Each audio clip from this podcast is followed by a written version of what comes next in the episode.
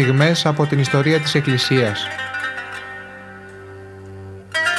Με τον Αρχιμανδρίτη, πατέρα Ιάκωβο Κανάκη. Πρωτοσύγγελο της Ιεράς Μητροπόλεως Γόρτινος και Μεγαλοπόλεως.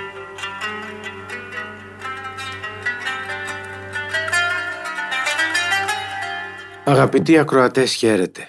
Συνοδοιπορούμε με ένα σπουδαίο βιβλίο, τον Παύλο του Χόλσνερ. Ένα βιβλίο που περιγράφει βήμα προς βήμα τη ζωή και το έργο του Μεγάλου Αποστόλου των Εθνών Παύλου. Έχουμε φτάσει στα χρόνια της οριμότητάς του, είμαστε στα ήσυχα χρόνια της Ταρσού, της πατρίδας του, λίγο πριν βγει για αυτές τις σπουδαίες περιοδίες, τις ιεραποστολικές περιοδίες, καρπός οποίας χριστιανοί, χριστιανική είναι όλη η Ευρώπη. Ας δούμε πώς προσδιορίζει το Χριστό ο Απόστολος Παύλος. Για τον Παύλο είναι η αρχή και το τέλος και το παν εν αυτό και δι' αυτού και εις αυτόν τα πάντα.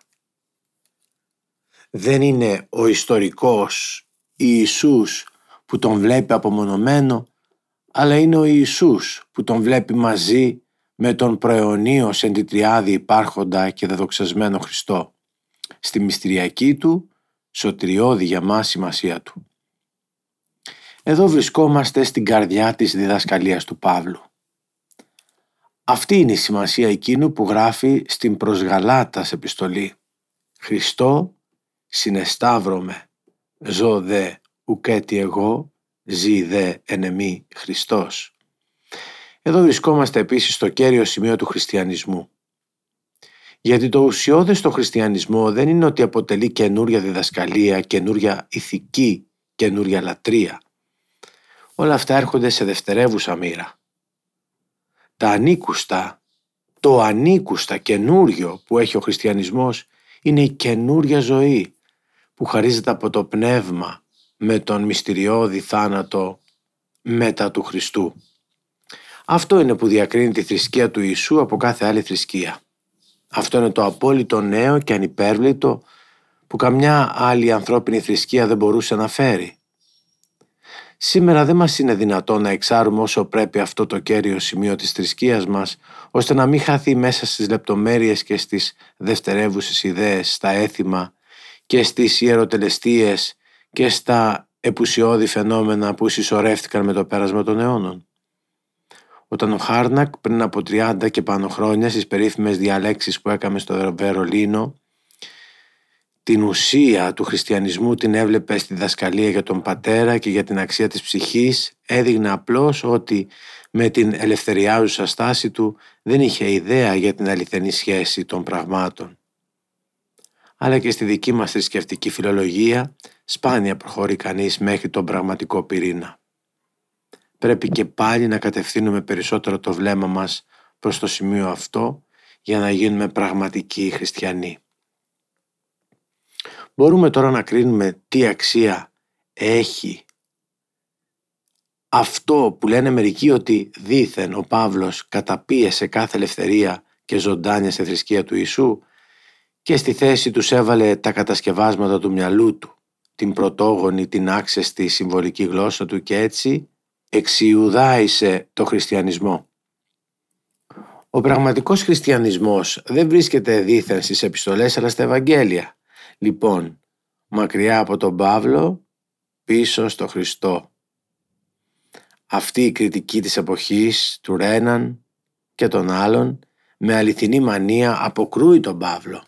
Από αυτό το μόνο αληθινό είναι ότι ο Παύλος και μαζί του η νέα εκκλησία οπωσδήποτε προχώρησε πέρα από τη διδασκαλία του Ιησού που βρίσκεται στα Ευαγγέλια. Γιατί δεν περιέχεται στα λόγια του Ιησού ολόκληρος ο χριστιανισμός, ο Χριστός δεν δίδαξε απλώς, αλλά μάλλον έδρασε. Εκτός αυτού ακολούθησαν ο Σταυρικός Θάνατος, η Ανάσταση, η Πεντηκοστή και η δογματική και η μυστική ερμηνεία που τους έδωσαν οι Απόστολοι. Σε αυτά τα γεγονότα βρίσκεται το κέντρο του χριστιανισμού και όχι στην επί του όρους ομιλία και στις παραβολές.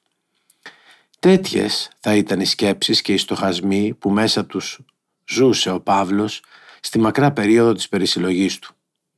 Και επειδή σε καμιά έκφραση του Αποστόλου δεν μπορούμε να διακρίνουμε μια εντελώς καινούρια γραμμή εξελίξεως, αλλά το πνεύμα του κατευθύνεται πάντοτε μάλλον προς τα έσκατα συμπεράσματα, γι' αυτό πρέπει να δεχθούμε ότι το περιεχόμενο του κηρύγματός του στα ουσιώδη του σημεία ήταν έτοιμο μέσα του πριν αρχίσει την καθεαυτό ιεραποστολική του δράση.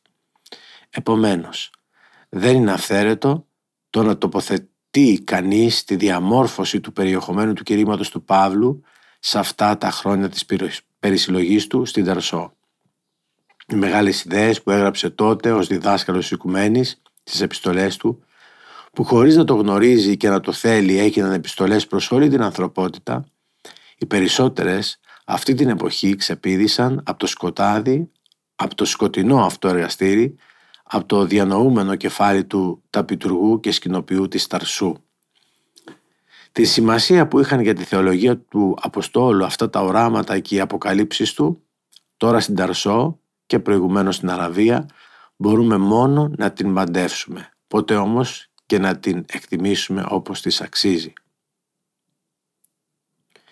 Αυτά δεν ήταν τίποτα ψευδεστήσεις από τη σκοτεινή περίοδο του θρησκευτικού συναισθήματος σε εισαγωγικά.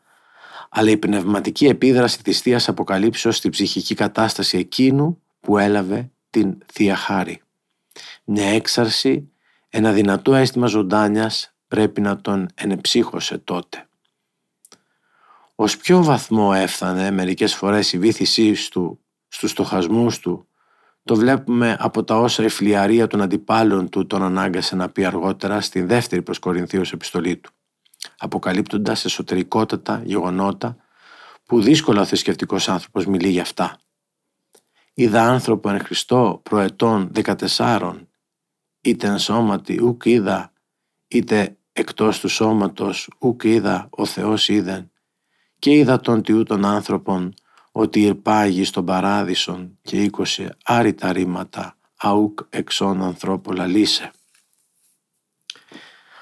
πόσο μέσα στην ορμή του για δράση θα τον βασάνιζε ιδέα ότι πίσω από αυτόν τον Ταύρο και από την οροσυρά του Αμάνου βρισκόταν ένας ολόκληρος κόσμος που ήταν κλειστός για τον Χριστό και δεν είχε ακόμα κατακτηθεί. Φαίνεται από, από καιρό σε καιρό έκοβε τη μόνωσή του και ξεκινούσε για εξερευνητικά ταξίδια προς την Κιλικία και τη Συρία ώσπου εσήμανε επιτέλους η ώρα του. Βλέπουμε τον Απόστολο αγαπητοί μου ακροατές να είναι στην πατρίδα του, στην Ταρσό. Η σκέψη του όμως είναι τι υπάρχει πίσω από τα βουνά αυτά που κάλυπταν την πατρίδα του και μια ιεραποστολική φλόγα η οποία σιγά σιγά γίνεται φωτιά μεγάλη γεμίζει την ψυχή του και τον οθεί στο να πάει και να μοιραστεί με όσους περισσότερους μπορεί την αλήθεια που του αποκάλυψε ο Θεός στο προσωπικό του κάλεσμα και όραμα. Το οποίο όραμα ήταν, ήταν ένα βίωμα τόσο δυνατό που δεν μπορείς να το κρατήσεις όταν αυτό σου συμβεί. Απλά θέλεις να πας και να κηρύξεις παντού και να πεις παντού αυτό που έζησες. Θα τον δούμε λίγο τώρα να πορεύεται προς την Αντιόχεια, τα όσα αναφέρονται βρίσκονται στα βιβλία των πράξεων των Αποστόλων η σκηνοθεσία έχει αλλάξει, αλλά ο Παύλος δεν βρίσκεται πάνω στη σκηνή. Και πάλι μια μεγάλη πόλη με περισσότερο από μισό εκατομμύριο κατοίκους, η τρίτη κατά σειρά πόλη της Ρωμαϊκής Αυτοκρατορίας μετά τη Ρώμη και την Αλεξάνδρεια, Μητρόπολη της Ανατολής, έδρα του αυτοκρατορικού απεσταλμένου στη Συρία, η ωραία Αντιόχεια. Στην Αντιόχεια λοιπόν θα τον δούμε. Η ιστορία του Αποστόλου Παύλου μας οδηγεί όλο και σε μεγαλύτερες πόλεις, όλο και σε μεγαλύτερες συγκεντρώσεις ανθρώπων. Ναι, ο Απόστολος Παύλος πίστευε ότι αν κερδιθούν τα κέντρα, οι μεγάλες πόλεις, τότε εύκολο είναι να διαδοθεί το Ευαγγέλιο και στις μικρότερες. Μετά την Ιερουσαλήμ, η Αντιόχεια έπρεπε να γίνει η δεύτερη μητέρα της καινούργιας εκκλησίας. Η γραμμή στην εξέλιξη της πρώτης εκκλησίας η Οικουμενική Εκκλησία είναι Ιερουσαλήμ, Αντιόχεια, Ρώμη. Μια και η Αντιόχεια παίρνει τόσο βαθιά θέση στη ζωή του Αποστόλου Παύλου και για 20 χρόνια γίνεται η εκλεκτή και, θα, και καθ' αυτό πατρίδα του, καθώς και το ορμητήριό του για τις μεγάλες του επιχειρήσεις, καλό θα είναι να τη γνωρίσουμε την πόλη αυτή από κοντά. Να δούμε πώς περιγράφεται η Αντιόχεια. Βρισκόταν στην ανατολική άκρη της Μεσογείου, εκεί όπου οι ακτές της Συρίας σχηματίζουν μαζί με τις ακτές της Μικράς Ασίας μια ορθή γωνία, κάπου 20 χιλιόμετρα προς το εσωτερικό, στην νότια όχθη του Ορόντι, που ξεχύνεται προς τα εκεί, πλαγιασμένη στα κράσπεδα του Αμάνου προς βοράν και του Κασίου προς νότο, ακουμπούσε στις πράσινες πλαγιές του Σιλπίου και έχοντας επαφή με όλα τα σπουδαία κέντρα της Ρωμαϊκής Αυτοκρατορίας, η πόλη των Σελευκηδών, των ενδόξων διαδόχων του Μεγάλου Αλεξάνδρου, ήταν το ιδεώδες κέντρο για μια εκκλησία που ήθελε να διαδοθεί μεταξύ των ειδωλολατρών. Ό,τι ήταν η Ταρσός για το εσωτερικό της Μικράς Ασίας, το ίδιο ήταν και η Αντιόχεια για τη Μεσοποταμία και για την Αραβία. Όταν ένας αντιοχεύς μιλούσε για την πόλη του, τα μάτια του έλαμπαν από υπερηφάνεια και από ενθουσιασμό. Προπάντων διηγόταν στον ξένο για την υπέροχη οδό των κοιονοστοιχειών που με βασιλική γενοδορία είχε χτίσει ο Ηρώδης ο Μέγας. Ήταν μια λεωφόρος διακοσμημένη με τετραπλή σειρά από κοιονοστοιχίες που σχημάτιζαν τρεις δρόμους, τον ένα δίπλα στον άλλον. Ο μεσαίος προοριζόταν για τα βαριά οχήματα και οι άλλοι δύο για τους πεζούς, τους υπείς και τα ελαφρά αμάξια. Διέσχιζε την πόλη σε μήκος πολλών χιλιόμετρων με κατεύθυνση δυτικο-ανατολική και κατέληγε στη βάση ενός βουνού που στην κορυφή του ήταν στημένο ένα τεράστιο άγαλμα του Δία που ήταν σαν να σκέπαζε τη λεωφόρο και την πόλη ολόκληρη. Από τον Ισάκη που ήταν σχηματισμένο μέσα στον ποταμό προς το βόρειο μέρος ξεκινούσε προς τα νότια μια άλλη οδός με κοιονοστοιχίες που μαζί με την πρώτη σχημάτιζε πάνω στην πόλη ένα τεράστιο σταυρό που αστραποβολούσε από το λευκό μάρμαρο και που έτσι την εχώριζε σε τέσσερα μέρη. Αυτοί οι δρόμοι ήταν και οι δύο στολισμένοι με εκλεκτά έργα ελληνικής τέχνης και τέτοιας λεπτότητας που όμοιά τους ήταν αδύνατο να δημιουργήσουν οι, επόμενες, οι επόμενοι αιώνες. Στα βόρεια ο Ρόντις αγκάλιαζε με δύο πανίσχυρους βραχίονες του ένα νησάκι που σήκωνε άλλοτε το παλάτι των Σελευκηδών.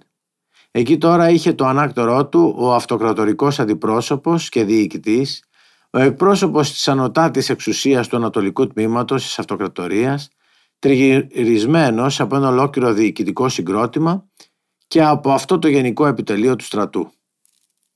Η βόρεια όχθη του Ορόντι και οι πλαγιές του Σιλπίου ήταν κατάσπαρτες από τις επάβλεις των πλουσίων.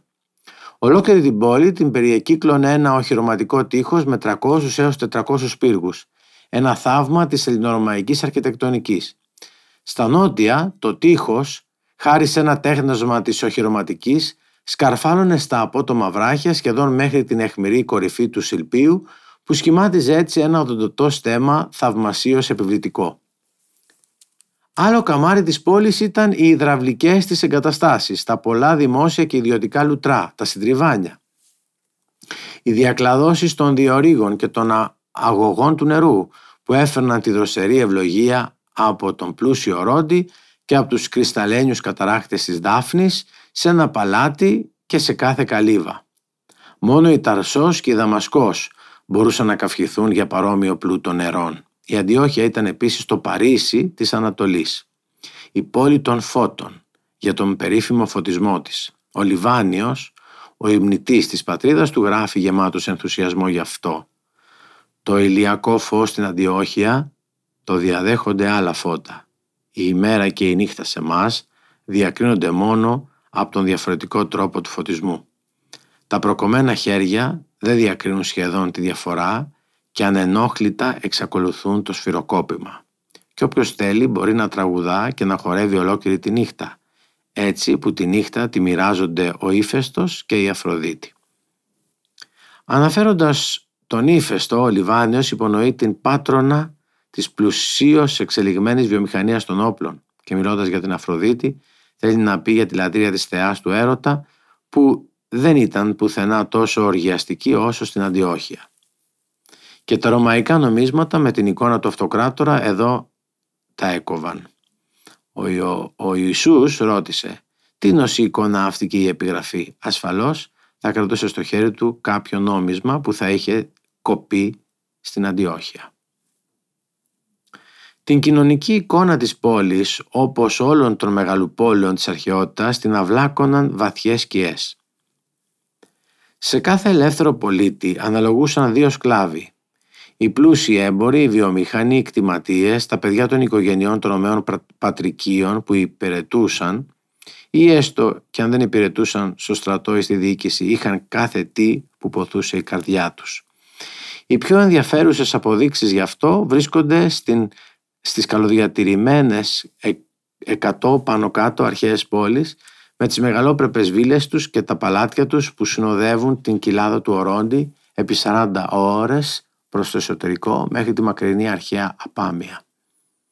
Ο πιο αγαπημένος τόπος των Αντιοχαίων ήταν η κοσμοξακουσμένη Δάφνη, το σημερινό ερημικό Μπέτελμά, ένας γοητευτικός φυσικός παράδεισος με μεγαλοπρεπή άλση, δεντροστοιχίες από δάφνες, με κήπους, συντριβάνια, με καταράχτες, υδατοπτώσεις, δροσερές σπηλιές και φιλοσιές.